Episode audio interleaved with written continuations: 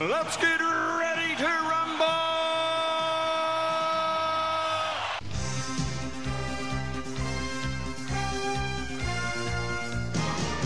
Hello and welcome to Netflix versus Cinema, the podcast that is finally getting to the end, seeing out the year 2020. My name is Tosin. I am your host, and I am based in the Midlands, uh, somewhere near Birmingham, in a small town called Bromsgrove, in a lo- in the lovely, lovely safe, safe embrace of Tier Three. Joining me on the Isle of Wight, as usual, who that a place that has done a crazy, crazy jump from Tier One to Tier Four, just out of in a week. in a week. out of- yeah, is Sharon. Hello. and somebody who managed to escape the Isle of Wight because he did he couldn't stand that horror that, that you know you just you just couldn't stand the tier one couldn't you you couldn't stand the tier one so he decided to go to somewhere else that has ended up in tier four has been exactly the same as the Isle of Wight isn't that right Sean That's exactly right, Toad, and that's exactly right. Yeah. yes. Hello, everyone. right yeah so you're you're joining us from Bournemouth this week Indeed. Yeah, and and so in the UK in the last week or so, I mean, I don't know, I've lost track of all time. In the last week or so, they have revised where everybody is, what levels different people are to do with coronavirus restrictions. And um, let's see, if you were in tier ones or two, cinemas could remain open. If you were in a tier three or anything higher than that, cinemas had to be shut. So um, we the upshot of that is that this week on the show, Netflix versus Cinema, we actually have films to talk about that we seen that we saw in the cinema. And I think Sean and I might get in there, watch a film before everything promptly got shut. So, now that's it. I think pretty much the entire country you can't go to cinemas anymore. But before we get onto that, this has been a mental year. Usually when we come up to this, we talk about, oh, you know, what was your favorite thing about this year? What was your crazy and the fact is that this this year has been so all over the place that mm. I really cannot remember anything. So so what I was thinking well, sorry, so, I can't even remember. Yeah, no, I can't even remember what day it is. I get all mixed up with the days, and then I everyone else. I think. I mean, I was like, "Well, what day is it today? It's only Tuesday, and now it's Wednesday." Oh, right, okay. You know, it's just yeah, it's mad. Yep, yeah, yeah, it's absolutely crazy. So we are recording this on New Year's Eve. We have, as we speak, we have about six hours of 2020 left. Six hours, and then 2020 is off, and then 2021. We'll see what craziness you have in store for us. Uh, and and I was thinking, I was just thinking, like film wise, when you guys look back on 2020, what do you think? What will you think? What will you remember this year about film wise? Everything I being postponed. Yeah, yeah. I mean, I, I remember. I, Anticipation and then Bloodshot. postponement. yeah, I remember Bloodshot. It was just me, and I took Jennifer, the Chinese assistant, to see. I think we. we I remember that, and then watching that. What something I wouldn't do is I went and watched Bill and Ted. So I remember those two, and um, but I can't even remember when they were. You know. But, yeah. Uh, Sh- Sharon, you were, you were saying postponements. You remember the postponements. Yes, I remember what I was anticipating seeing, and then I didn't see it um, because where we had my birthday was at the beginning of the year, just like yours was, Tosin. So I remember I had a lot going on early on in the year, so that was like jam packed, and I went to quite a lot then. I remember seeing Emma, which I thought was a very good Jane Mm. Austen adaptation Was early Little Women in out? the year. Little Women. Little Was that Women was this out. That was just, I think, I think that was Christmas time into the new year because I think I saw that that was the crossover film last year Yeah, that yeah. sort of starts in one year and then carries on into the other. Uh, It gets released in Uh, yes, America it- before before uh, the end of December because of the awards run. So yeah, Yeah. So yeah, I did see Little Women, and so they were quite a good start. And David Copperfield, I think, was at the early part of the year, um, or was at the end of last. Anyway, there's like these sort of crossover films, so they were quite good. And then when we had the cinemas sort of reopened again, but with social distancing, I managed to get a few in. So I did get to see Tenant. oh yeah, yeah, Tenet, yeah. Sorry. yeah, yes, tell it, yeah. and the, the, which was the biggest film I think of the summer.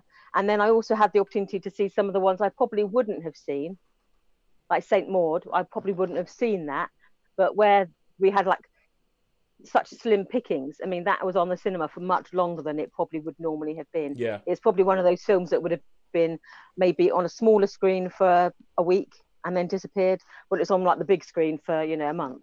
So I got to see that and Proxima Uh, there's a few I saw in the uh, Pinocchio I quite enjoyed. So yeah, I did see some in that gap when we had cinemas here. So there's some there were some good films in there. Um, obviously, it slightly would have gone under the radar, I think, in previous years, but yeah. because of the way things were, you know, they have their own. I, I'll tell you what, I am really, really intrigued. I am so intrigued to find out what's going to happen when it comes to the Oscars because they're still doing the Mm. Oscars next year. And I'm thinking, what are you going to. I know they came up with some weird rule, but at the same time, I'm thinking there have not been that many films released between last Oscars and this Oscars. So we're going to see some weird. uh, I think we, we well we're going to see some weird results, and I think we might actually see some deserving results because the sort of, like, the sort of Won't big, be the big hitters. oh yeah, the big the big hitters, the big ones that like you know are released, and you can see that they're released purely purely to so as Oscar bait. Those films we're not really getting, so it's it's quite it's quite funny because I, I'm looking back on this year and I'm I'm just kind of like this has just been a it's been a it's been a weird year.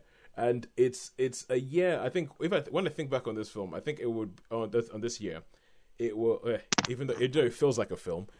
so like when I look back at I look back this year, I think for me one one of the things I'm going to remember is realizing why cinemas are needed, or re- realizing the difference. Because I know when we started up this podcast, the love thing was like, you know, oh, is cinema dying? Oh, will TV take over? It's so much more convenient. You don't have to find a time and all. And there are all these things that we're looking at going, oh, these are all the reasons why Netflix is yeah, it looks like they might win this this thing. But I think this year has sort of like has shown to me there is no cinema has a place, and cinema is Yeah. still kind of like the premier level of film viewing viewing stuff, and uh yeah, and I think that that's that's what I'm going to I'm going to remember from from this year.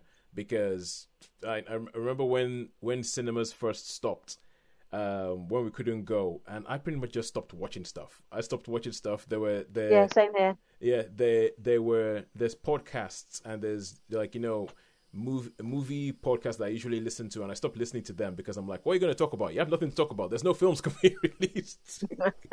There's no films being released. So there's even times like i I know we didn't do this podcast for like a month. A part of that was me thinking we don't have anything to talk about. What are we going to be talking about? It's like there's no cinema. What are we gonna do? And it's and I think this year has sort of like just showed to me the the height, the of of why you need cinema. Because I went to see the first film I think we're going to talk about is the one in cinemas, the only one in cinemas that I think Sean and I watched, which is Wonder Woman's 1984. And I went to watch that at my uh, at the my new local cinema, which is a Vue. I haven't been in a Vue in years, and and they a Vue have this advert with John Boyega, who obviously most people know from the Star Wars movies as Finn from the new Star Wars movies, and they have this and they have this thing where he's talking about it, and he's talking about all the fact of yeah, this is where you want to be. You want to be seeing something on the huge screen. You don't want to be watching it like this, and then they have like you know a shot of somebody looking on a phone. You don't want to be watching like this, someone on a computer. You don't want to be mm-hmm. watching it with any distractions. They have, and it's a really really well made ad, and I was actually getting a bit emotional as this thing was going. I was like, yeah, yeah, you want to watch it on the big screen. You want to be watching the cinema. You want to be in the cinema. Uh, and so, but in between, I had at in in a short period of time, probably in about five minutes, I had like, oh my god, yeah, you're in the cinema. This is great. This is where you want to be. And then I also had the, oh my god, I remember what the problem with cinema is. Number one, other people because because I went to the cinema as I was walking to the cinema. It was in a shopping center, and I just kept seeing people without masks on. There were people just mm. sort of walking around without masks. There was a couple who Yeah. were going to the cinema who who going to the lift with me without a mask on, and I feel like. And obviously, I am projecting what I thought was going on, but for me, it was kind of like we're on a date. No, a mask is going to cramp my style. I'm not going to wear a mask. So they didn't wear mm-hmm. masks. They worked up into the foyer of the cinema. In the cinema, in the foyer of the cinema, there were people without masks, and then in the cinema, there were people who I guess were using the excuse of, "Oh, I'm eating, therefore I can't wear a mask," but weren't wearing masks at all. And I was just so sat here going, "Oh," because we're we were in tier two, which meant cinemas could stay open. And I just remember sitting there going, "Oh, we're not going to be in tier two that much longer." we're, we hmm. are not going. If people are being this blasé and being this cavalier about it, we are not going to be in tier two for much longer. And yeah, and then there, there were people there who are also people. Did the whole thing of uh, not watching the film, and then somebody came, moved from his seat wherever he was to come sit right beside another group of people, which I'm like, well, that is a social distancing. Yeah. No, no social distancing, no masks, and then they started talking loudly while the film was going on, and I'm just kind of like, Oh, ugh. I ow. was, I was, um, I was, I was really, I was really lucky because I was looking online and it said, I mean, the, the Cineworld at Poole is shut, but I looked at the Odeon one and it said we will honour um, Cine, any Cineworld Unlimited or any Cineworld card holders will get in at half price. yeah, Um, and uh, I thought, oh, that's good then. And also, it was the iSense, which I think is Odeon's equivalent of IMAX. So um, it, was- it was a huge, huge, huge, massive cinema. yeah, There were a few people there, but it was just big enough that you could have, have loads of space. But no, you, you know, with me, I even went, I even I was looking because like the middle ones, right smack bang in the middle, obviously taken, and um, but I managed to. So, I mean, I was really lucky, and I had my mask on, but there were people that didn't have their masks on, and I yeah, actually heard there was, and it was miles away. Isn't it funny when the when the thing started? I could hear someone eating crisps. but anyway, that's another that's another thing. There, there was a few, very very few people in there, yeah, but um, I tell you when when the thing started up, like you were saying about, and it was one because of course the, the sound was, was Yeah. fantastic. everything. yeah, And they, uh, it got to the trailers, and honestly, guys, I was starting to my tears were. Yeah. I was thinking, I was thinking, man, I have missed this. yeah, I was really, really, really super super. I was, I was, my, I was welling up with the yeah, sound, bum, bum, bum, bum. I know it wasn't that music, but that sort of, you know, with the yeah, yeah. no, welcome to cinema. And I thought, mate, yeah, I've missed this. yeah, yeah. Come Sure, sure. I totally agree with you. I was, I was the same. I was just sitting here going, "Oh, you know what? This is, this is, this is awesome. This, this, Yeah, this, yeah, yeah, yeah. yeah. this Just, is- I mean, the, the adverts for the trailers were. Like, I mean, normally you moan about the adverts, but it was like, oh man, it's great. It's big. It's big. Oh my word. It's word! big and it's noisy. How cool is that? Look at the size of that eyebrow.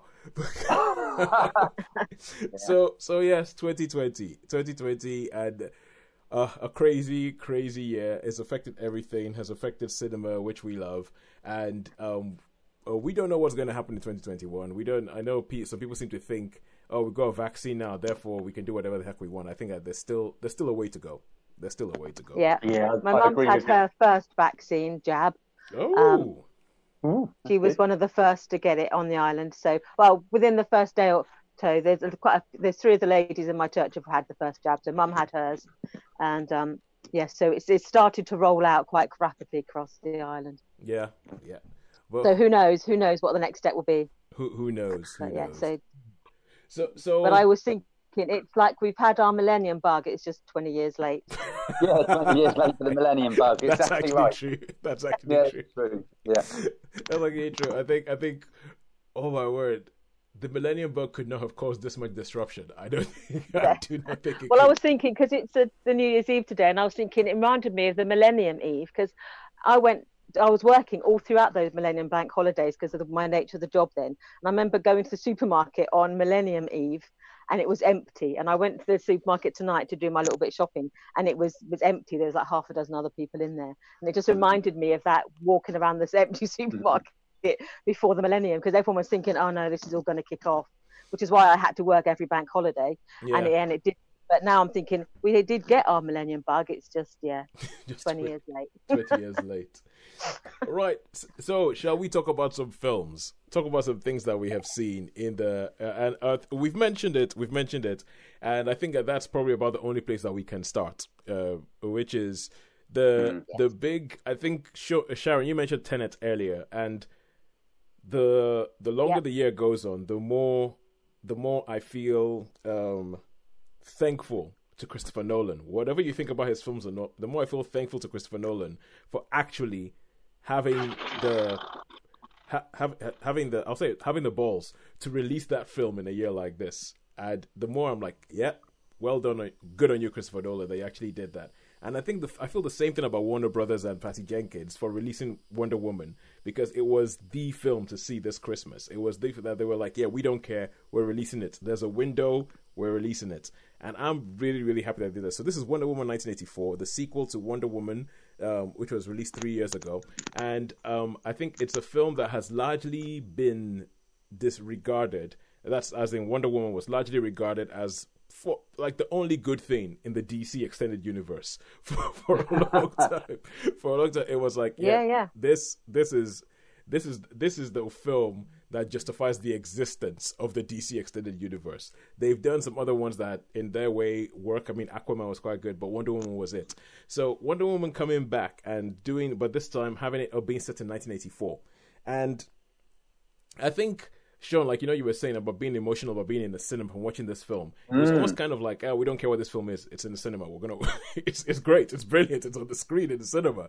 It's great. So the storyline is that it's not 1984. We all know how. Um, uh, we know Wonder Woman Diana Prince is pretty much immortal, and so she hasn't aged that much. She's been around since the First World War. She's not. It's now 1984, and it's all about um, but the setting of the film, it seems like the director, Patty Jenkins, has quite a lot that she wants to say. It, like she wants to say because of the whole capitalism thing, about the whole what I want is what I want or worth more than what everybody else wants and all that. And I think the character of Wonder Woman is a very, very good character to look at to look at these sort of issues through the lens of.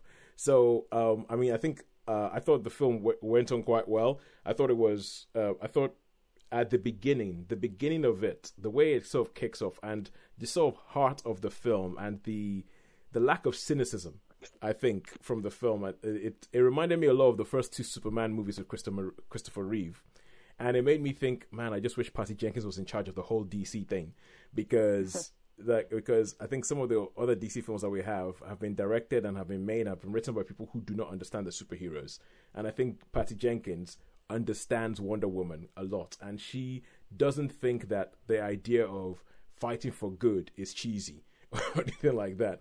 She think she's just like, no, Wonder Woman stands for these things and and does quite well. But anyway, enough of me prattling. Sean, what did you think of the film? Okay, well, yeah, I mean, I have to agree. It was lovely to see. It was, it was, um, yeah. I, I mean, I the, I thought it was a really, really good film, and I enjoyed it. Mhm. I did have a few few issues with it at the end. Yep, You know, yep. I, could, I mean, I could do a whole like I could probably do about seven minutes spoilers about the stupidness of the plot towards the end. But I think the film, I still enjoyed the film, so that didn't detract from my enjoyment. But and, and I, I didn't get too angry. I didn't get too much on my horse because it was there was a lot of action. It was quite fun and all that. But I thought, yeah, well, that's bloody stupid. You know what I mean? And that, I mean that did so. It did send the old alarm bells ringing. And I figure, I figure the last half an hour, twenty minutes of the film was just like, well, I can sort of, I can't. It's, it's, it's only go. If you can say, it, I don't want to put spoilers, but it's only going one way. What about all the other people that would be? Do, do, do you understand where I'm coming from? I, I think I understand where you're coming Do from. you yeah. know what I mean? Let's say, like, you know, oh, I don't know. Let's have, let's so, so there would be a contradiction in terms. You know what I mean? It sort of would because Yeah. there's as many people that, shall we say, are, you know, not particularly nice, but there's loads and loads of nice people as well that Yeah. would be thinking nice things. So you know, that, and that I thought, ugh, you know, it just um, that that to me it just didn't. But I still enjoyed the film. I still enjoyed the film. yes, yes. Okay. now- you can you understand my I, I my, understand. uh, Haven't seen it. I understand what you mean. Anybody who's seen it and listening to this will understand what Sean is talking about. And obviously, because Sharon, you haven't seen it, and we are doing our very No. best to not spoil this for you. and Not spoil it. anybody- Yeah, not spoil it for you. But okay, a big part of the plot of this film, because, and I think it's something to do with Wonder Woman, because Wonder Woman essentially lives in the realms of the gods. So yeah, yeah, yeah. so in the first one, there was a lot of stuff where she was trying to find Ares, the god of war. And so in this one, there is this whole thing about um uh, I can't remember what they call it, but it's like a wishing stone, and about uh you have Pedro Pascal playing a character called Maxwell Lord, who is like this big 1980s capitalist guy. He has adverts on TV. He tells people to invest in his business because he's going to go find oil. And he's like, ah, he has some catchphrase which is like, you know, you can have anything you want if you want it hard enough or something like that. Like, you know, very 80s. Think Gordon Gekko in Wall Yeah. Street. Yeah, yeah, yeah. It- he's very, it's very capitalist, very 80s. And it's, and he, uh, uh, I don't think it's, essentially, let's put it this way. He finds this ancient artifact, which he, he which he finds a way of using to turn himself pretty much into a genie. Yeah, yeah, yeah. yeah, uh, but but he uses it for his own, and it's all about. And then the film becomes a lot about greed, and it becomes a lot about greed and how in the eighties greed kind of took off, and and then and using the whole of, it becomes a moral fable and using the whole sort of superheroes, gods, all to examine what is the natural outworking of people's greed. So people just sort of say, "I want this, I want this, I want this, I want this, I want this." Hmm. Where does the world end up? And mm-hmm.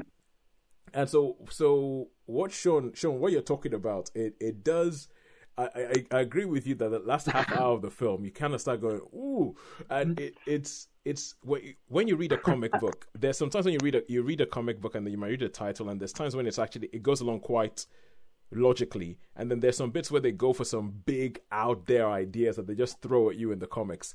And the last half hour of the film goes big and it goes out there and it goes whoa what?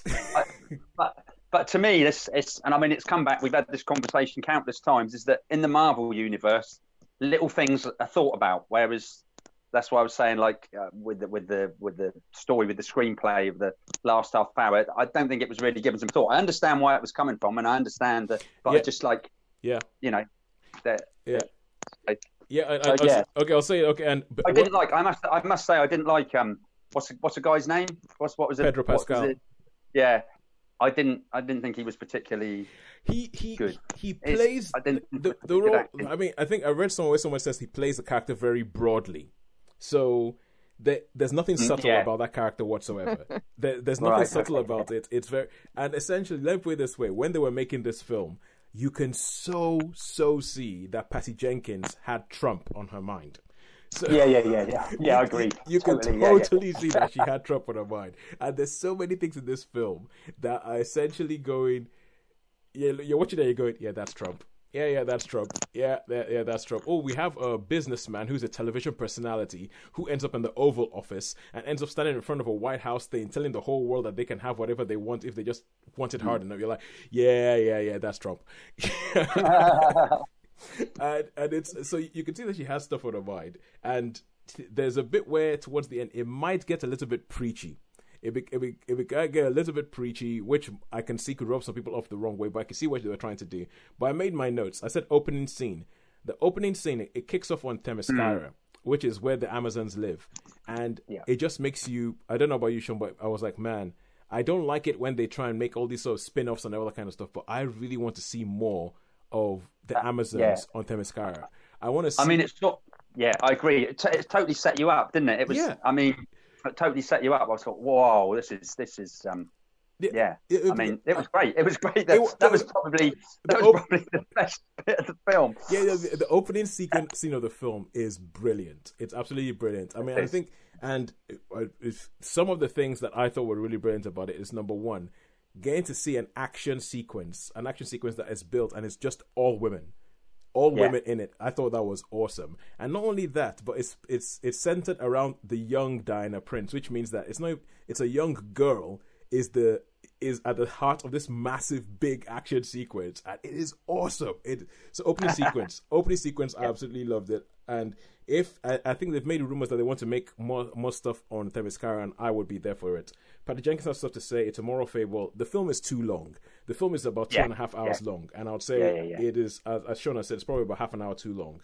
I love Steve. So f- somehow they bring Steve Trevor. That's Chris. Pine. Yeah, yeah, yeah, They, yeah. They, they bring him back from the first film, which and everybody knows it's not a spoiler to say the dude dies. the dude dies in the first film. So how is he back? Oh, they they they figure out a way around. They bring him back in. Yeah, yeah, yeah, yeah. But the the the the dynamic between him and Wonder Woman, I love the dynamic between him and Wonder Woman because the number of times when you have a you have an action sequence where in the foreground you have her being all flawless and oh look at her she's amazing. And in the background you can see him being all labored and trying to fight with one guy. And inside he's taking out seven people. He's he's managed to take one guy out.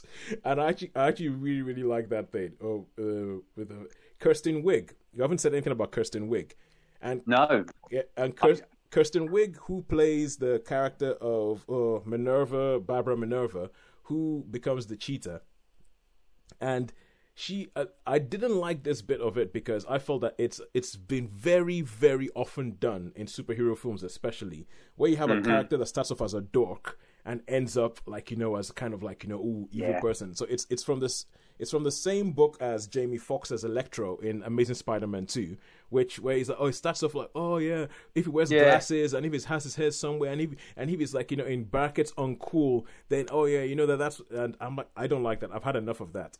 And Kirsten Wiig is essentially the same thing, where she starts off nobody Yeah. nobody pays any attention to her because she wears glasses, because she's dorky, because she wears sensible shoes, and um and she ends up being this sort of like and out. I, as much as I, Yeah, do, I- I, I- do not I- like that trope. I do not like it. No, no. I must admit that bit in it. I mean, I really like Kirsten Wiig. I've, I've, I've liked her in most films she's done. Yeah. Um, and but no, I totally agree with you, Tosin. And as I mean, the, I- think what's- she's- it- as, I think Yeah, she, on, I think she's brilliant in this. I think she plays both sides, and the transformation is she, Hmm. she is she's really believable. She's way better than Jamie Foxx was. I mean, I'll, Yeah, put, yeah, I'll put her closer to like the Michelle Pfeiffer in Batman Returns. Michelle Pfeiffer going from Selina Kyle to Catwoman, and that sort of transformation. It's very believable. I just do not like the trope. But sorry, sorry, Sean. no, that's okay. That's cool. No, you're exactly right. I agree with you on that. I totally agree with you on that. Yeah, But I wish, and uh, I wish, yeah, the, the, there hadn't been the transformation as well. I wish, I wish she maybe would have stayed with the powers, but without the transformation. But I think that's in the trailers anyway. So, yeah, yeah. It's yeah. so yeah. the the final transformation. I mean, it's okay, everybody knows she she plays a character called Cheetah. The, there is a massive cheat to make her into the cheetah. Yes, yeah, yeah, If, yeah. you, if you pardon the pun, there's a massive cheat to Yeah. turn into the cheetah, and I'm like, oh, for goodness sake, please. Yeah, There- yeah, there- yeah. There's two words. There's two words that she said. Like even as she was saying them in the film, I was like, don't say those words. Don't say, Don't those, say words. words. And then she was like, I want to be uh, and then she said it, and I was like, oh my god, Yeah. no. Oh my goodness me. There we go. Yeah. Yeah, and the, the, there's two words to do that, and um, there is. Let me put it this way: Wonder Woman has a vehicle. She is famous for having a particular vehicle in the comics, and that vehicle shows up in the film. Anyone who's read, and there is a bit of a cheat to make that vehicle show up in the film. It's it's nice, it's cool, and for people who know Wonder Woman the comics, it's it's kind of cool, but it that it's a bit of a cheat. And uh, the final thing I had to say was that Patty Jenkins has obviously seen and loves Superman 1 and 2. So I'm talking about the Christopher Reeve Superman 1 and 2. Yeah, yeah, yeah. Because there's a load of bits in this film where I'm like, yeah, yeah, that's a Superman 1, that's a Superman 2. she she obviously loves that. It's almost kind of like uh it's like, a homage. it's yeah, it's, it's a total homage. Oh, and there's a cameo. There is a cameo in the film that people of a certain age will love. Will absolutely Yeah. love. Some other people will not understand what the heck's going on. But there's a cameo in the film where girl was like, "Oh, I, I like that. I like that." So okay, all in all, um, I think we've blathered on about Wonder Woman 1984 for too long. But the, hey, it's the only thing in cinema we're talking about. So so so let us. And um, I I, think I would give it a three out of five. I really really enjoyed it. I did think it was too long. I see what they're trying to say with um with the sort of moral fable thing, but there's some bits where you're like, really, you're doing it that well? That might be a bit cheesy. I I feel like it just about stays on the right side of cheese, just about. so I would give it a three out of five. I say. Yeah, and I, I would totally agree with you on that one. I'd have to give it a three out of five. It was entertaining enough. I was pleased to be back in the cinema, um, and yeah, it was was was good. Agree with you. Half an hour too long, and the ending was like, you know, that. I, as I say, I could do I could do seven minutes, seven and a half minutes on on on one of my rants on that. In fact, I probably will. Like I say, I got rants that I should just give to you, Toes. And Yeah, you should start recording it. Sean's rants, A see. special, a special sort of like you know side podcast of Sean's rants.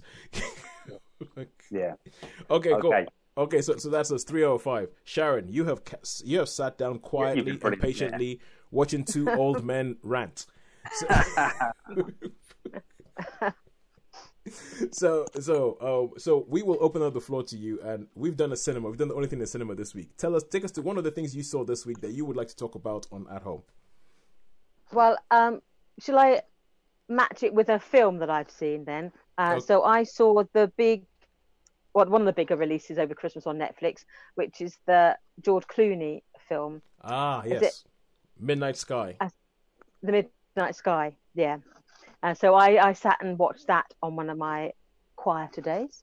And what so the basic story is there has been some kind of apocalyptic event on the planet and on Earth, and majority of humanity has died, and there there's a few pockets of clean air. there's something's happened with the air quality and people just can't it's become toxic Mm. and there are some pockets of clean air and they are in the poles um, in the antarctic and the arctic circle and in some remote sort of weather stations.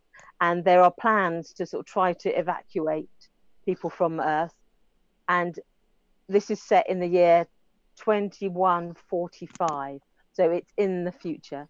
And parallel to this story of uh, like this apocalyptic event an extinction level event on on earth there has been a space mission has been sent to one of the moons i think it's of jupiter. I was just trying to think. It's gone out of my head. Which they believe is is habitable. It's, it's got a close enough proximity to jupiter to have its own gravity. It, it's shielded from the sun. It's got anyway basically they believe that it is it is habitable for human life. And so there is this there was a mission was sent there to just basically to check it out. Yeah.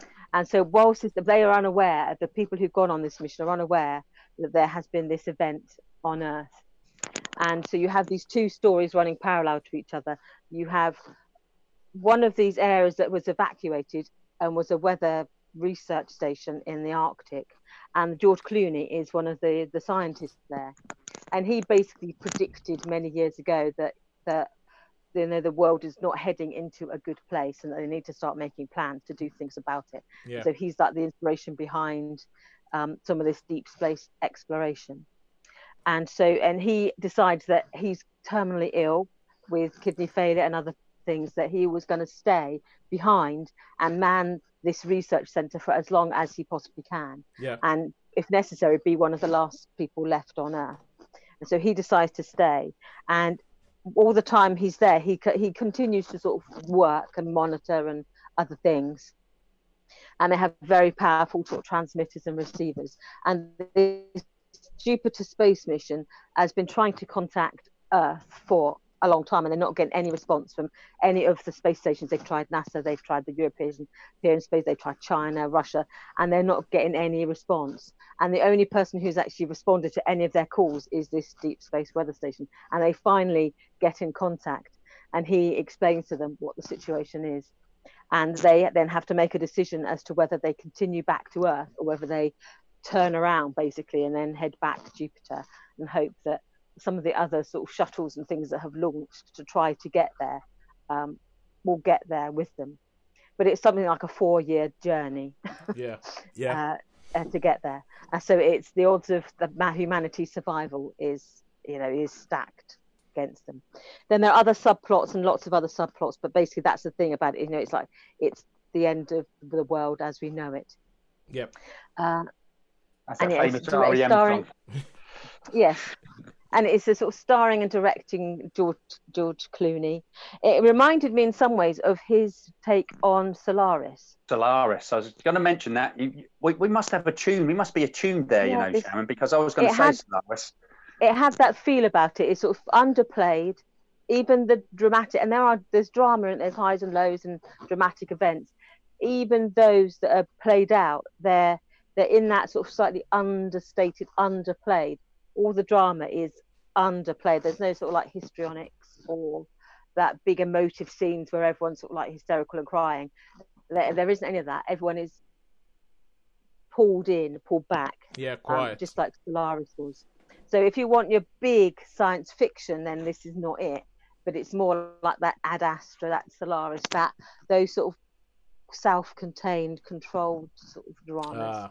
Yeah. I get Um, That Wants you to think about what's going on. I don't know if it's as deep as it thinks it is, a bit like Solaris, but it certainly it wants to provoke you to think. You know, where are we? Who are we? What are we doing here? Yeah. that sort of thing. Yeah. And what would we do in those given those circumstances? All right. Yeah. So Because there are there's a there's a number of subplots that are interesting and that you that again are revealed at the end and there's sometimes you don't know what's real and what's not. Um, but you, there's yeah there's there's drama and elements of surprise to it. Well, yeah, well, we all know that To- George Clooney is he's an activist, and he has this whole thing, and it was. I think we've spoken about it before in the past, where he seems to do. Even uh, was it you or was it my brother I was talking to?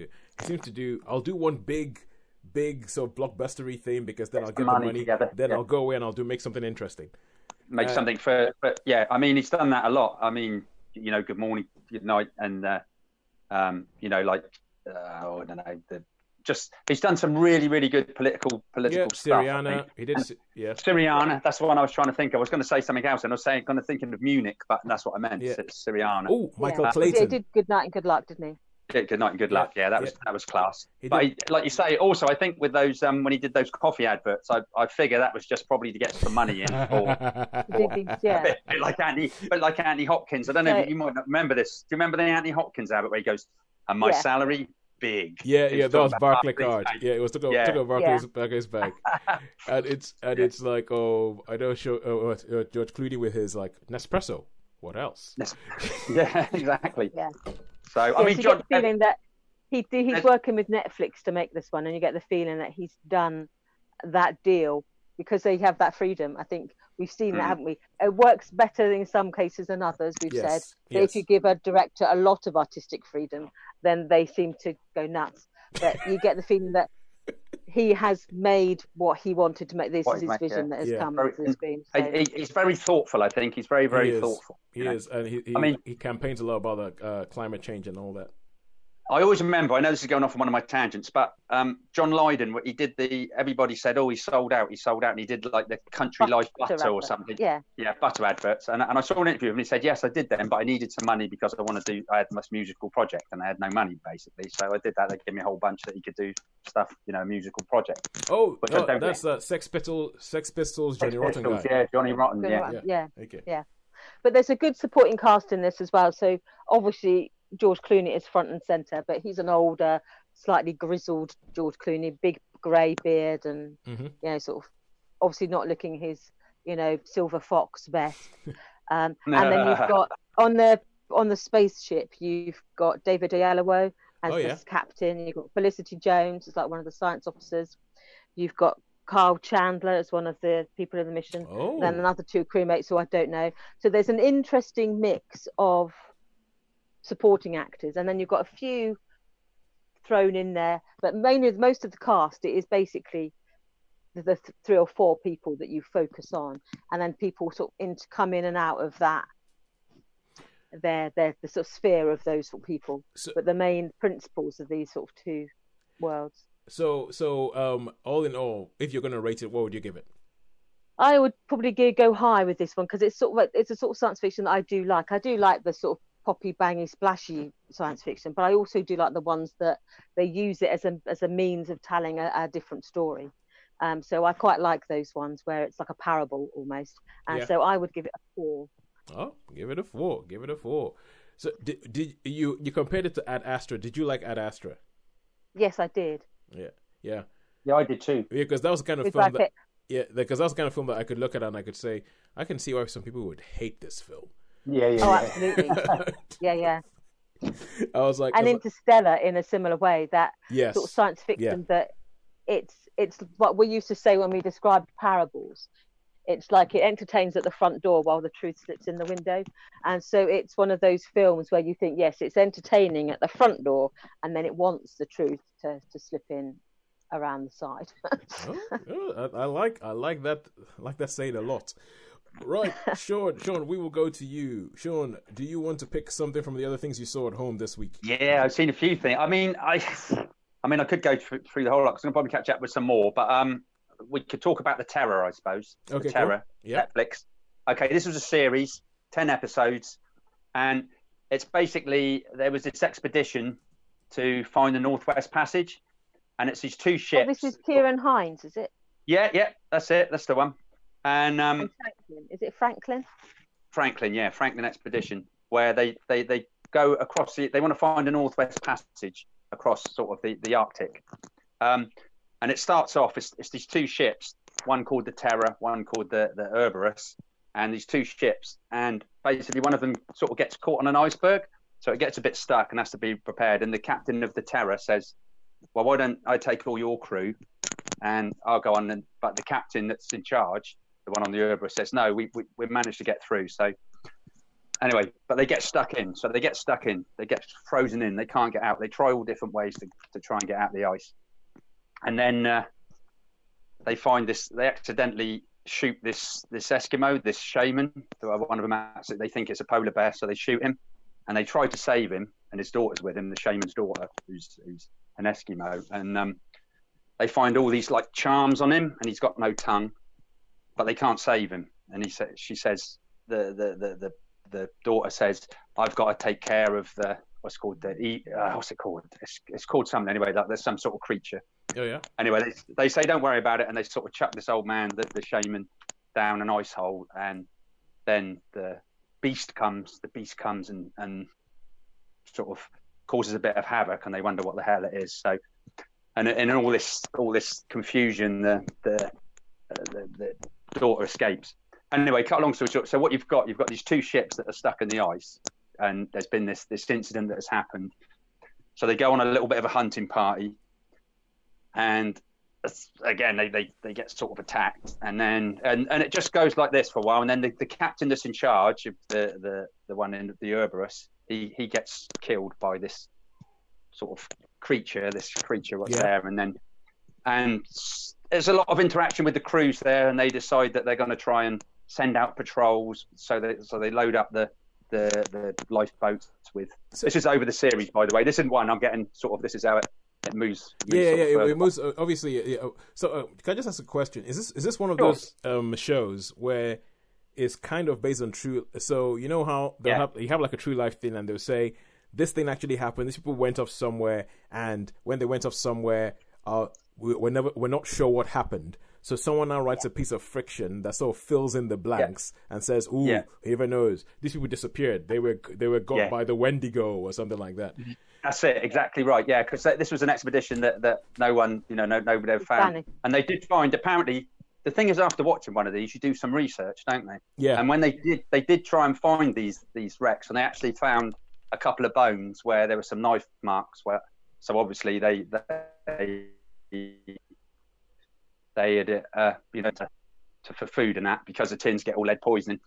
So yeah, so but as it moves on anyway, so then and then there's a, there's a little bit of a mutiny, and you get the two groups. So you've got two groups, and in the end they decided to totally abandon the ships and they go off their separate ways, and you know there's bits in between. Um, so I think there's a few flashbacks as well to times when you know, like in London, they're, they're talking about the expedition. They're talking about the expedition. Um, my feelings on the whole of this is I thought it was brilliantly acted. Yeah. I thought there was it reminded me of the cast from Game of Thrones. I don't know why I was just thinking. I reckon they've just taken you guys from Game of Thrones and thrown you in this. so that you know that was that was my thoughts. Um, and I have to say, I think the acting was first class, absolutely first class. It's not particularly, I wouldn't call it horror. It's not particularly horror. Maybe a thriller.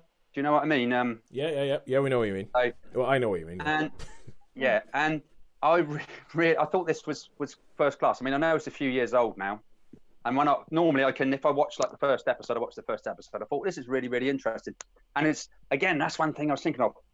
The authenticity just feels so right, and when they when they've got the bodies, I noticed that when the bodies are sort of lied on the ice there, and they've actually got the brogues on, the proper brogues, the proper shoes. There's the square bits across that, and I thought someone has totally, totally, totally, absolutely done their research on this. The vessels are right, the clothes are right, everything, everything about it smacked of authenticity. It was absolutely brilliant. As I say, acting first class. Um, yeah, a really, really top show. And I wouldn't have really thought much about it. I, I thought I'll watch the first episode. Uh, this probably not going to be that good. This is probably not going to be that good. And I just got got sort of drawn in and ended up um, ended up watching it. I think I think Sharon would. I think you'd like this, Sharon. I do really, I really had- think you'd like that. I'm Pardon? aware of it. I haven't seen it, but I'm aware of it because there's a series of books about it as well that you can. That that. Yeah, I think this is probably based on a story. Okay. But um, yeah. All all right, I'll I'll tell you what. Right, I'll tell you what, Sean. If if if I ever, or if anybody, if if I ever, or if anybody comes and asks me, like you know, uh, like a filmmaking world or anything like that, saying I want to do something a bit period, I want to make sure I get it right. There's two people who I'm going to be. Okay, I need to go speak to this person because he's going to be the person sat in the cinema going, "What the? How very dare you? That person has the wrong fingernail on. They they didn't have that nail polish in 1952." and there's two people. And number one, it's you. It's you. And you know, superfan Nina. Superfan Nina, yeah. Her husband Will is the second person because the, Yeah, yeah, you're the detail oriented people who would be like, no, no, no, no. If you're going to do it, get it right. you're good. That's it. So yeah, so okay, so how many stars would you give the Terror? Because I think that's the first Four. season. Four star. Four star. Four stars for the Terror Yeah, season star. one. Yeah, definitely. Yeah, yeah, yeah. It was good. It was good. And as I say, I, I actually recommend this to Sharon. I, Mm. I, I, I'm always, I'm always a bit like nervous about recommending things to Sharon because I know. But I, th- I think you'd like this. I think this would be right up your street because as I say, it's not horror. It's not horror. I don't know, like- dislike horror. No, no, but it's. I it's have not horror. watched the odd, um, you know, schlock, but Yeah, I um, know, tend yeah. to. Okay, Yeah. so okay, But, go, yeah, go, so going from something, going from something that you do not dislike, um, Sharon, to something that we know you do dislike. But well, well, no, actually, I have two things I could speak about. There's two other things I've seen that I could speak about. One of them I know you definitely do dislike. It is the new Pixar movie Soul. I know, I know. You can't see it, but Sharon has just done an "I'm melting, melting." she, she, she's just done, she just done like you know she, she's recoiled she's recoiled like that. Um and the other thing is the mandalorian which is and i think i think i'll actually go with the mandalorian which is on disney plus. These are two things i saw on disney plus. The mandalorian is the big star wars tv show that they have i know that sean um before the first lockdown hit, you said one of the last things you saw in the cinema was the first two episodes of The Mandalorian that were shown on a, like a preview screening. Preview screen. Yeah. were shown on preview That's screening. right. Yeah. And I remember that at the time when you saw the first two episodes of that, you said, uh, and I was because obviously I was still in my whole railing against the rise of Skywalker and talking about how I was done with Star Wars and, and all that. And, and I remember asking you something along the lines. I was like, "Oh, do you think it? Do you think it's?" right?" And you were like, "Oh, so much better, so much better than the rise of Skywalker." And I was like, "Yeah, but that's only two episodes of like an eight episode season. Wait." And I I remember I decided to start watching it because we finally got Disney Plus on the TV, and I was like, okay, let me let me just let me see what this is all about because I'd seen a couple of storylines or headlines that were talking about the Mandalorian, so I knew something big was happening, and eventually it was going to become a spoiler for me if I waited long enough. So I decided to start watching it. And I have to admit, I watched the first five minutes of the first episode, and I was like, "Oh wow, this is already better than the Rise of Skywalker." In the first five minutes, I was like, "The first five minutes, it's like it's cohesive, it it holds together, it draws you in, you're you're intrigued, you're like, oh my god, what's going to happen next?" And I was like, and I remember a friend of mine, he, he's based in the States, he's based in California, Simon Edward Spartan. And S- Simon, he put up on he put up on uh, on Facebook, he was like, Oh, why couldn't this be the sequel trilogy? like the, it's like and I have to admit, The Mandalorian is something that I was done with Star Wars. I was ready, like anything that they said Star Wars wise, I was ready to be like, don't care, not interested, go away, just not interested. And The Mandalorian has gotten me interested again. I have to admit, it, mm-hmm. it has gotten me interested again because Have you seen both? Have you been seen both? I've both seen both seasons. Yeah, I've, cool, I've seen cool. both seasons. I've seen I've seen season one and season two now. and I've seen both, and it has gotten me interested again because I think it is the focus on character. It is the focus on the world, and I like it. I, I love the fact that I, I think I love the show when the show is focusing on things that we haven't already seen in in the Star Wars universe. When it's not talking about when if if the if the words Jedi, Skywalker, Death Star, if they don't show up, I am really really happy with the show because it's actually exploring the universe and it's exploring what else could be done in this Star Wars thing. And it's not this annoying thing the way you have a whole universe but everybody knows everybody and everybody's linked to everybody, everybody's somebody's daughter and everybody is is none of that rubbish. And I love the I love although the fact that the show is set 5 years after the re- the return of the Jedi means that you do know Luke Skywalker's out there somewhere, Han Solo's out there somewhere, Princess Leia's out there somewhere. You know these things are there. But I love it when they don't focus on those things. I love it when they're just mm. going off and they're, ch- they're they're showing you what more could be done in this world. And I think there is a thing called even if you haven't watched the show, I'm sure Sharon, you haven't seen the show, but you have heard, No, I haven't seen it. you must have heard of Baby Yoda. Oh, yep, I've seen and heard of Baby Yoda. Yeah, you must have heard of Baby Yoda. You, you, you, I mean, the fact that the, the show was released in America like three months before it was released in, in the UK, and you could not move because everyone was talking about Baby Yoda. So that, and I think you can see all. Is it actually Yoda or is it just a the same species as Yoda? It's set five years after the set five years after Return of the Yeah. Jedi, which means Yoda's Yoda's dead because Yoda dies in Return of the Jedi. he's, Yeah, he's oh, actually got he's actually got a name. He's actually got a name. Yeah, he's he's got a name in the season two, but we don't want to we don't want to spoil that. No, no, no, no. yeah, no. we'll let somebody else on the internet spoil that for for Sharon. Okay. All right. yeah, yeah, but someone else on the internet spoil it for Sharon, and it's oh, so and yeah, you know, and it becomes that you can see all these different influences, all these different Western influences that come into the Mm-hmm. show. You can see all the sort of like different because obviously. Akira Kurosawa in Japan was a major influence on George Lucas for the first Star Wars movies, and you can see influences from Japanese cinema that come into like the whole the central thing of the Mandalorian walking along with with Baby Yoda. That's Lone Wolf and Cub.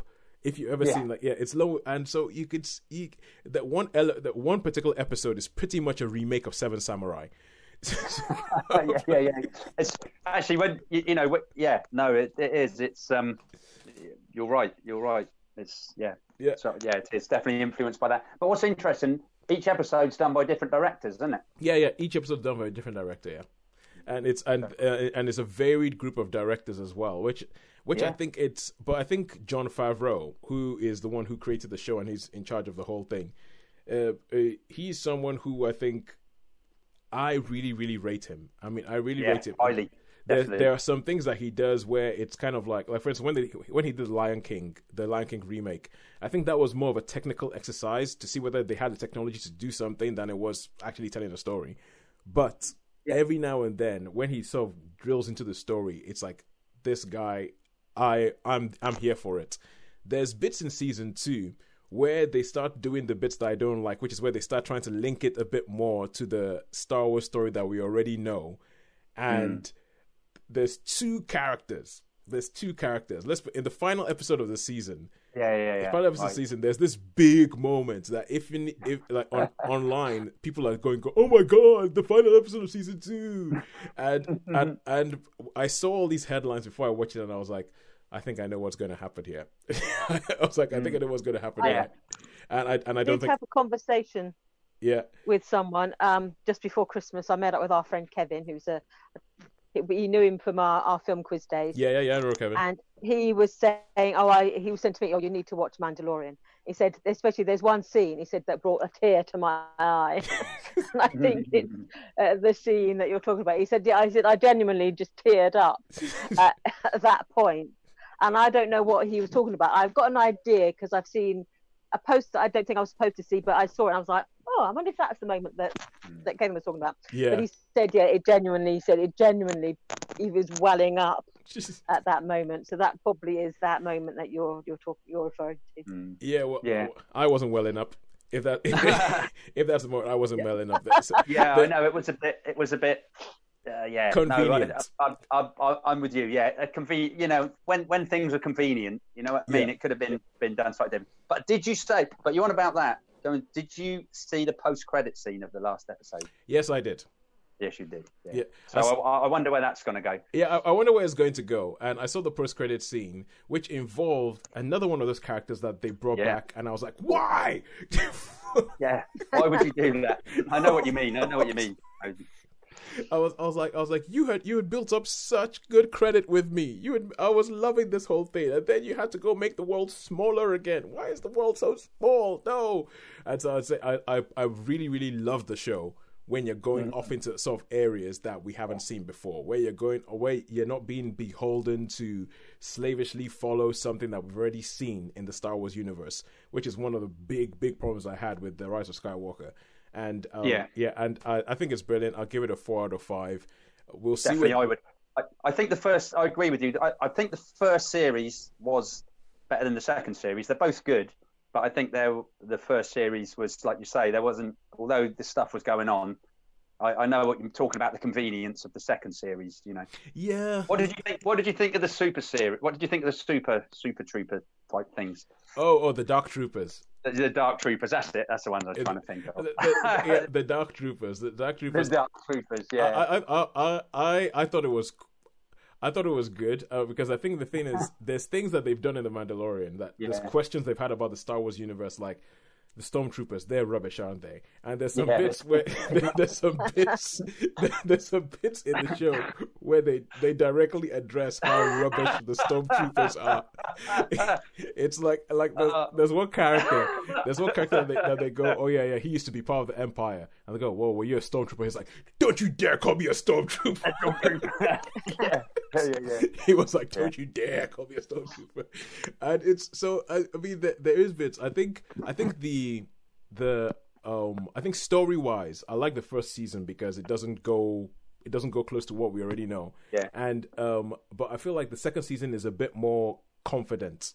Like because Yeah. the- it, it like there's a there's a bit more points to where it's going because the first season was like it was almost kind of like an anthology. Every episode is like a different thing. It's like oh, and this week he gets into this scrape, and this week he gets into that scrape, and it's it seems to just follow this thing where he wants some information. He's trying to find some information. The person is like ah, I have the information you want, but before I can give you the information, you must go do this thing for me.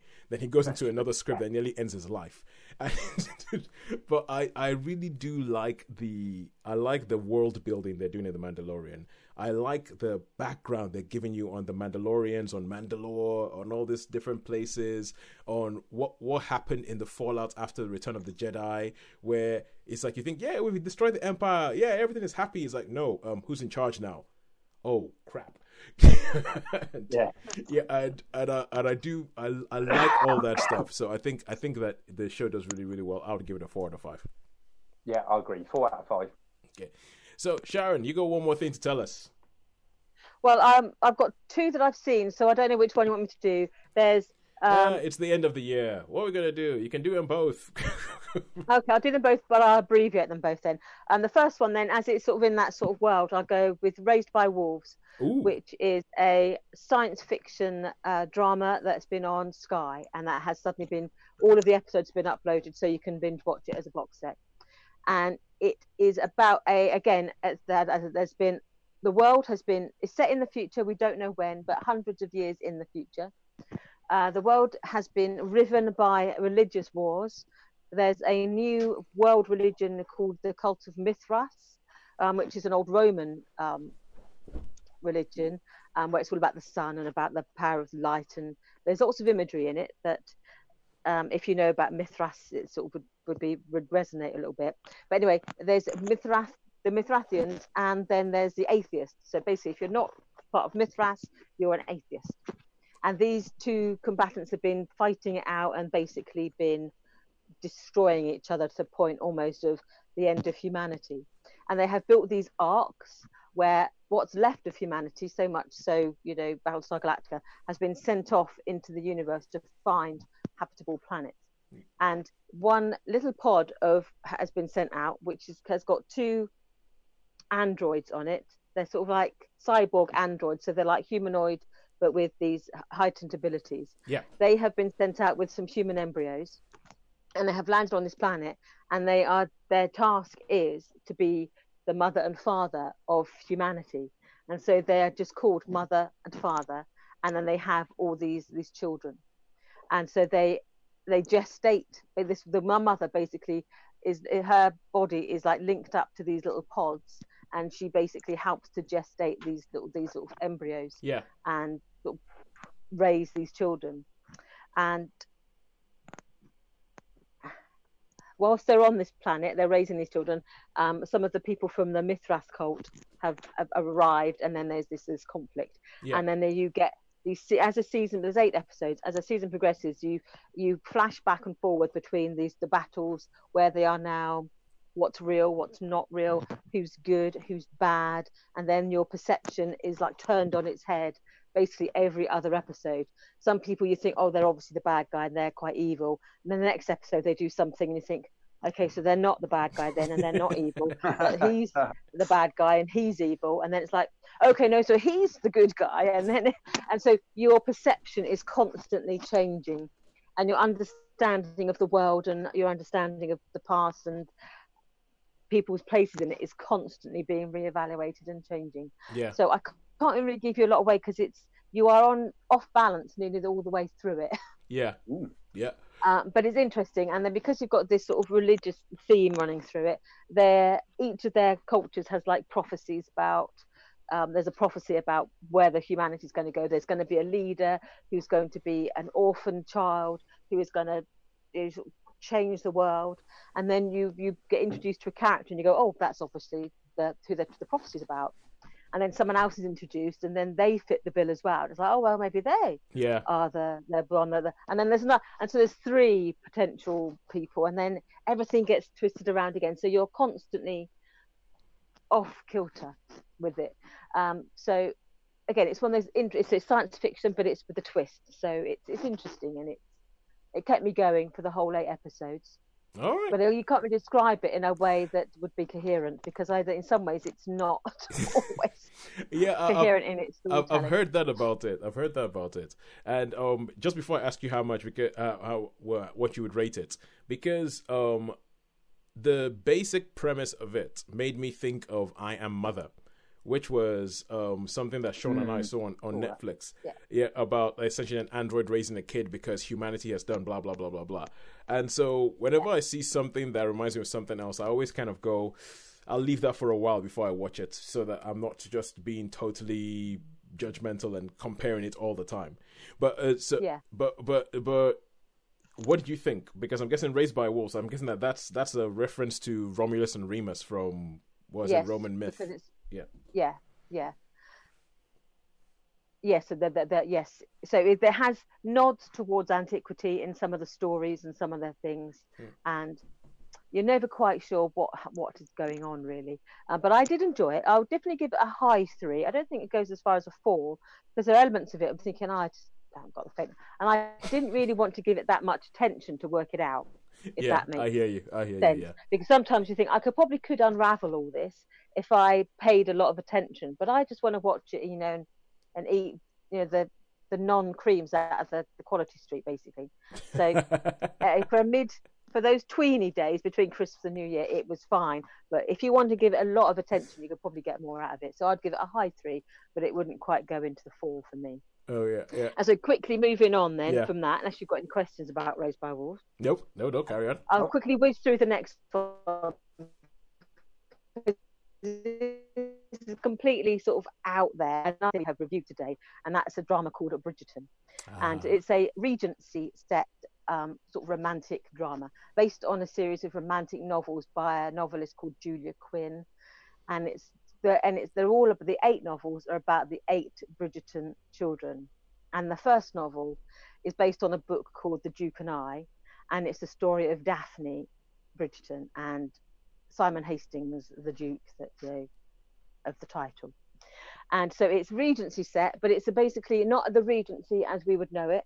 It's a Regency in a, I would say the way the, the film has been done, the television drama has been done, is that it's like a an alternative history. Because Yeah. in this history, um, the, the a king at some point in the past has married a black woman, and she is there's a black queen, and because of that influence, they have ennobled a lot of people from very different disparate ethnic backgrounds and from different cultures. Yep. And so you have a multiracial, multi-ethnic, multicultural society. I like it And already. So the Is Duke of like- Hastings yeah. is, is you know is is it- black.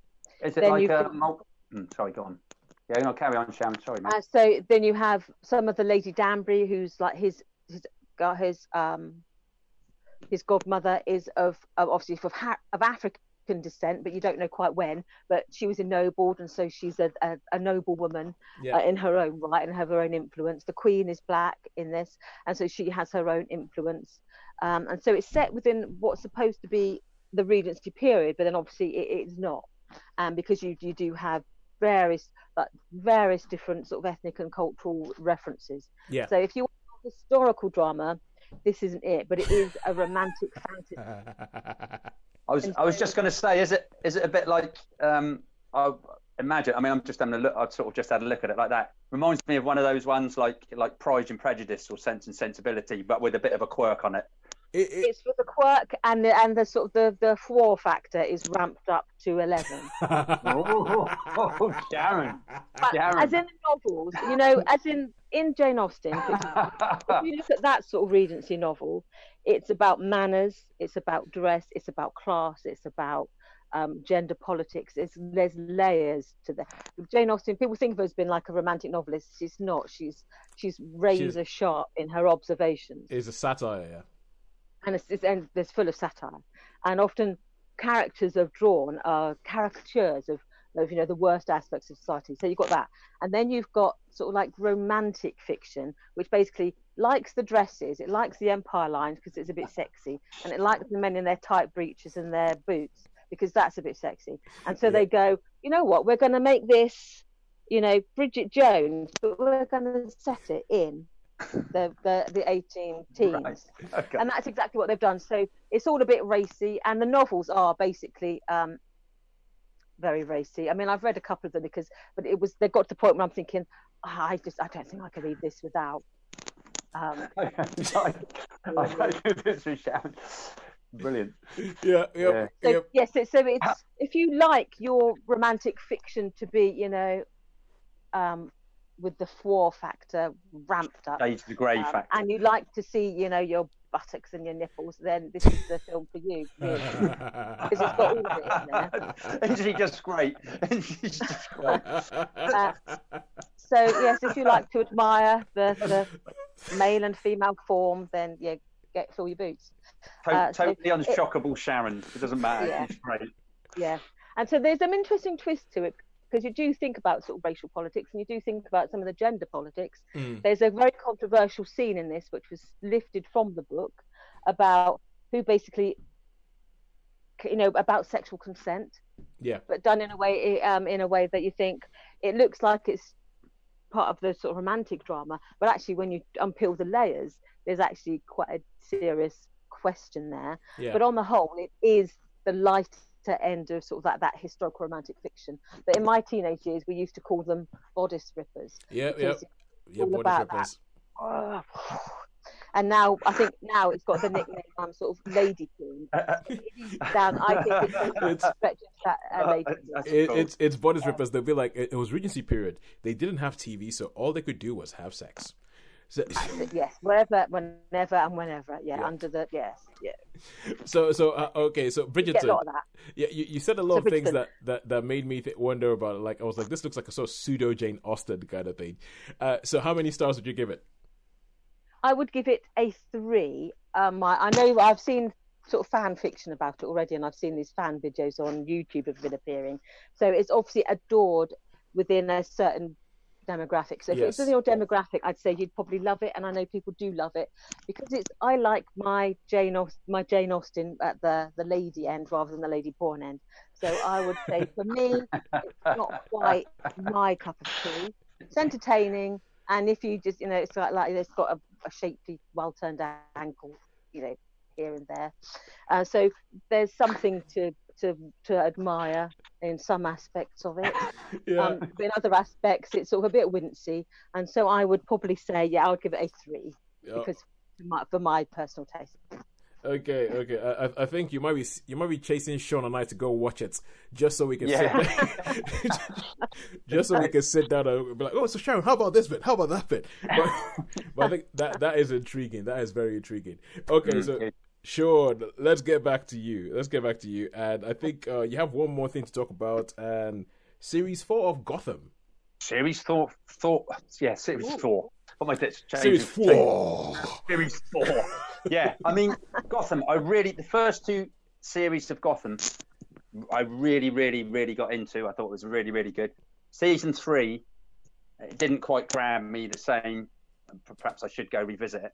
Um, but anyway, I started watching because I thought, what am I going to watch? What am I going to watch? I thought, oh, Gotham, Gotham, because that's Netflix. I thought, oh, Gotham. I watched the series four, and it got me right back into it. It got me okay, right back good. into it, and, I, and I'm halfway through the, the last season now. But yeah, it really, really got me back into it. I thought, um, not not every episode, but m- nearly all the episodes I really, really enjoyed. And I think with the character development, I think for me, I mean, the Penguin, the Penguin is just just absolutely, absolutely class. And and I really love the way it goes. As I say, there a couple of issues maybe. There was a couple of episodes that went a little bit funny, but um, you've got all the traits and and something's happened, um, uh, which which yeah you yeah I can't really. The trouble is I can't saying too much without giving spoilers. Yeah, you know what I mean? yeah, I I really, really can't give spoilers because a lot, there's a lot of lot of things happen, a lot of things changes, a lot of a lot of the characters develop. Okay. Yeah. Okay. So so okay eh, okay. I know you can't say much, but I've I've got a question to ask about Gotham. Now, this is a show that I haven't um I haven't watched mainly. I think because it's in the Batman universe. So we know it's in the Batman universe, but it's set before Batman became Batman. So you kind of know that at some point in the future of this world, Batman's going to show up. So and for me, the my, the problem I have with certain shows in those sort of areas is that it kind of determines some things for you before yeah like there, there's there's like a limit to how you, you're gonna like for instance if batman is in this world the penguin there's no jeopardy he's not gonna die joker if he shows up he's not gonna die all these different characters oh, oh, oh, oh! okay, no spoilers, no spoilers. Well, yeah, Um, yeah, yeah, yeah, no, I, but, but I I think like, this uh, takes yeah, but this this takes place. This takes place in a totally different. Forget all your forget all your Nolan movies. Forget anything else. This is a totally totally different universe. Totally totally. so so so it's it, it ignores all the canon it ignores, all the- all the canon. Yeah, it ignores all the canon of Okay. and, it, and it totally goes and and how the, the characters develop. Um, but yeah, that's interesting. I can't really say too much without without giving away spoilers. But that's a really really interesting take. And they're not allowed to call the Joker the Joker. I didn't realise that until I did something. So they they have to call him.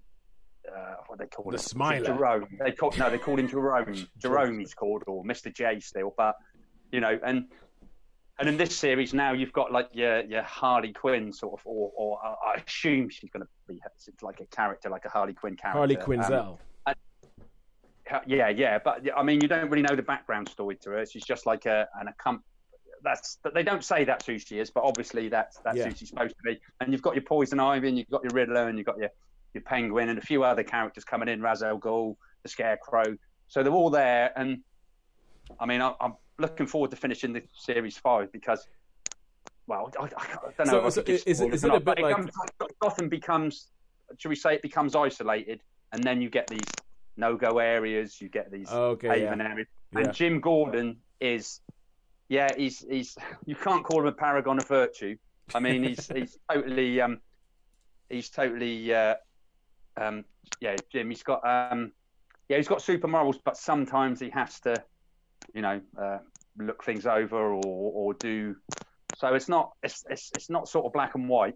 Mm. Um, Alfred's like a really, uh, you know, he's like an old ex SAS man who sort of yeah should we say, with Bruce and Catwoman. You can see the, I mean, so the the basic story is there, like the relationship between Batman or Bruce Wayne and Catwoman, because they're roughly about the same age. yeah And although one's she's she's not like horrible now, she's just like a little bit of a cat thief and that, but she, you know, yeah so you've got that plot going on, and then the end of series four four is is is really really good, and you think, oh no, oh no. So as I say, I'm halfway through season five now, but I think it's great. I, I it's, it's totally totally drawn me right. back in again. So okay cool so yeah, I'm gonna give it I'm gonna give it a good four star. all right this good good to hear good to hear. Because as i said it's something uh, like there's something about tv shows set in the batman universe that i i don't like. Like there was there was, there was a tv show batwoman as well and there was uh, i Did you saw watch Arrow? Is Arrow linked into that? Well, arrow isn't necessarily the batman universe no. A- arrow is dc but it isn't the batman. It's its own kind of thing. So yeah. So sean you were Yeah. gonna say? Yeah, I was going to say actually, um, on about that. I'm, I know we're talking about the Joker. I must have watched that about four times now. It's, it's on Sky at the moment, and it just gets better and better and better and better. And that's probably going to be one of my top films of all time. I think it's just brilliant. oh, okay Anyway, okay, but let's go back to the, the Gotham thing. Yeah, um, to me, this this is a whole totally different universe to to anything else. So you, you know, it's um, it's, Okay. and and I really like the take on it. I really, really do like the take on it as well because it's, you know, they they haven't really got. Although the fourth series, there's one that's got sort of superpowers, but they're not really, really superpowers as stuff. They're they're more just characters. Do you know what I mean? They haven't Yeah. got. They're, they're, they're either They- they really, haven't- really clever, or they got a lot of muscle, or they got. yeah But there's no they, in they the way of things. I, I, I totally understand. They didn't have the budget for superpowers, so they Yeah. All Can right. just- Yeah, yes, go ahead, Sean. Sean, yeah. yeah. I was going to say, obviously, totally off at a tangent again, but I was thinking about was it called Bridgeton that Sharon was talking about, the Yes. racy thing? Did any of you watch Black Narcissus? Oh, you I mean the, recorded the- do you mean the original The or the or the one that's currently on TV at the moment? No, the currently one that's on TV. So one. I won't say nothing. Then we'll do that. We'll save that until you've watched it, then Sharon. All right, I've recorded. I wanted to record it so I could watch them all. watch the whole Um, lot. Yeah. I've watched them a whole lot. So oh, okay, okay, all we- right. In We'll that do case, that. We'll do that another time. okay. Yeah. In that case, Black Narcissus. We'll do that first show of 2021. I will get I'll get Yeah. Black Narcissus on. I, I'll- I I will go watch that as well. Then then so we can have a proper ding dong. And Have you seen the original closing? Have you seen the? I haven't seen the original. I know it's Powell oh. and Pressburger and all that, but I haven't seen it. Yeah. No, is it? Yeah, it is Powell and Pressburger. Yeah. Yeah, Yeah, check, yeah, check that one out as saturated well if you can. If you do, get, I mean, you may not have time, but if you do, get a chance to check that one as well. Oh, Contrast and compare. Contrast and compare. I found uh, it, it's oh okay, Sean, you're infecting me. I'm going off on a tangent. I found so I, I recently got this thing called a Google Chromecast with Google TV that where you Oh, can wow. attach to your TV and it turns your TV if it was into a smart TV essentially through your Mm-hmm. HDMI thing. Okay. Yeah, and it has all these different apps on it because it's like, a, and there's an app called Old Movies. I think you can download it on the Android App Store. And essentially, Sean, I think you would love this because it says Old Movies. You click on there, and it just has all these films from like the 50s, 60s, 40s, all, and you can just click on it, and it will just play for free. I think Wow. it, I think it finds them on YouTube and it just sort of plays them for free. But it's uh, but anyway, never mind. Maybe maybe they'll have Black Narcissus on it. I'll find out. But final thing, let's go into the thing that Sharon hates: animation. Ah. Pixar. Yeah, yeah, yeah, so okay, th- this is the final thing. It is it's Pixar's movie, which I believe was going to be their Christmas offering, but obviously COVID, no cinemas, so they just released it on Disney Plus. And it is it's one of these things. It's a bit like how with Disney, Disney had Mulan, which was going to be released earlier this year, and for them that was going to be the the way they had Black Panther, and for and I I, I think I always have to, I always have to qualify these things and say for a Black American representation point of view, that was huge. And I feel like um, Mulan was going to be their thing that from an Asian American, like a Southeast Asian American point of view, that was going to be huge, and it got taken away. And Pixar have released Soul, which is the first black main character in a Pixar movie and it's and but obviously didn't get to go into the cinema. And this is all and you can tell that they've put a lot of effort into making sure that they got this right. If you look at the end of the film you're looking at all the advisors and they have all these people that are known for being black like they have ryan coogler who directed black panther. They have kenya barris who does the tv show blackish in there to make sure that they get this world right. And it's all about jamie foxx playing a character who for his whole life has wanted to be a jazz musician he's his whole thing has been he's going to be a jazz musician and he's been trying to he's been trying to make it big like get a break. And you don't when you meet him the film starts off with him as a substitute teacher trying to teach an orchestra in a school. And so he's he's trying to sort of like conduct this orchestra in the school. And it, and as you go on you find out that this guy has never got his break or something's happened he's always messed up his break. Then he eventually gets another break. He goes he auditions for like a jazz musician and he gets he gets the job he gets the job uh, but on his way home he's so excited about about i've got this job i've got this job he doesn't look where he's going and he falls down a manhole so he falls down a manhole, and the next thing you know is that you see this sort of like floaty little blue thing, which is his soul, which is essentially saying, "Oh, that's it." And for a kids' film, it's kind of a dark beginning. You're dead, and, and it's about his soul in this sort of afterlife area where, uh, and he's going on to the great beyond. Like he's on this conveyor belt. He's like, "No, no, I've just got my break. I've got to get back to Earth." And so much so that, uh, and I think this is a kind of film that that storyline I think was around a lot in like the 80s. In the 80s and the early 90s, somebody dying and going. I know there was a there's Heaven Can Wait with Warren Beatty. There was one called uh Is it always? Oh yeah, always the Steven Spielberg one. There's one with Albert Brooks and Meryl Streep. The first film I ever saw Meryl Streep in it and I think it's I think you can't take it with you or something like that, which is uh, Yeah. and- yeah, and it's and it's it's it's that kind of so it's all about him this soul going no I can't do it but in the world of this thing they they pair people who've just died with souls who are not yet born and so and they sort of mentor them and they sort of mentor the souls that are born to sort of say this is what you do. These are all the different things that are going to make up your personality. There is a there's a joke in there that is once again a total Trump joke, which I thought was actually quite funny. And it's like uh, about the the souls before they're born, and they say once you get given your spark, then you can go to Earth and you can be born and it's all about him trying to get back to Earth, but at the same time trying to sort of teach this soul something. And I think in the typical Pixar way, it goes into a sort of buddy movie kind of thing, where I think Pixar tend to do that with a lot of their films. It ends up being a buddy movie, and then they go on a quest to try and get somewhere. And I feel like the storyline is quite straightforward. The closest thing that you could probably compare it to is Inside Out, which Sharon, I know you hate animation, but watch Inside Out. Get over yourself. Get over yourself and watch Inside Out. And it's um and it's, uh, Inside Out is better. Inside Out is better than Soul. But there are a lot of things that this has to say about okay, what is it that makes us human? What is what's actually the point of living? Because there's a soul who has been around for thousands of years without ever being born, and they've given this soul mentors like Abraham Lincoln, Mahatma Gandhi, Mother Teresa, and, and the soul has made all of them tear their hair out because they're like, like, why would I want to go? Why would I want to be born? Everything you say about Earth makes Earth sound totally terrible. Why would I? yeah, and and it's and it, it plays with this whole thing about okay, if Earth is so terrible, why would you want to live there? And why would you still want to be a human? Why would you still want to go from being a soul to being a? And I think it's it's really really well done. I really really like it. I think it does the whole Pixar thing where there will be at least one moment that makes you go, no, there's, there's just something about all right. It's, it's, it's not Don't worry about it. And um, yeah, so and I would give it, uh, although I would give it a three out of five. I really, really enjoyed it. Really, really liked it. I feel like the storyline is a bit straightforward. It isn't top level Pixar because there's sometimes when you have a top level Pixar, you just think these guys are geniuses. I think with your Inside Out, with your first three Toy Story movies, there's just things with Coco. Oh my God, Coco.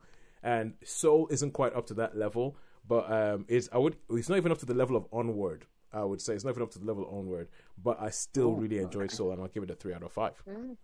Okay. So cool. that yeah, that's on Disney Plus. Duh. Uh, but, so I think that is everything that we have time for in 2020, the year that was. Whew, yep. it, it, yeah, yeah, it, it, was a crazy year. It was a, it was a crazy year. I think we still have some remnants of 2020 that we're going to be dealing with in 2021. Um, don't know. we well, well, as I said, we we will just keep going, and we'll try and figure out exactly what is going to happen in the next year yeah. as we go along, and see. Maybe we'll see cinemas. Maybe we will see um the same cinema chains that were there beforehand. Maybe we won't see them.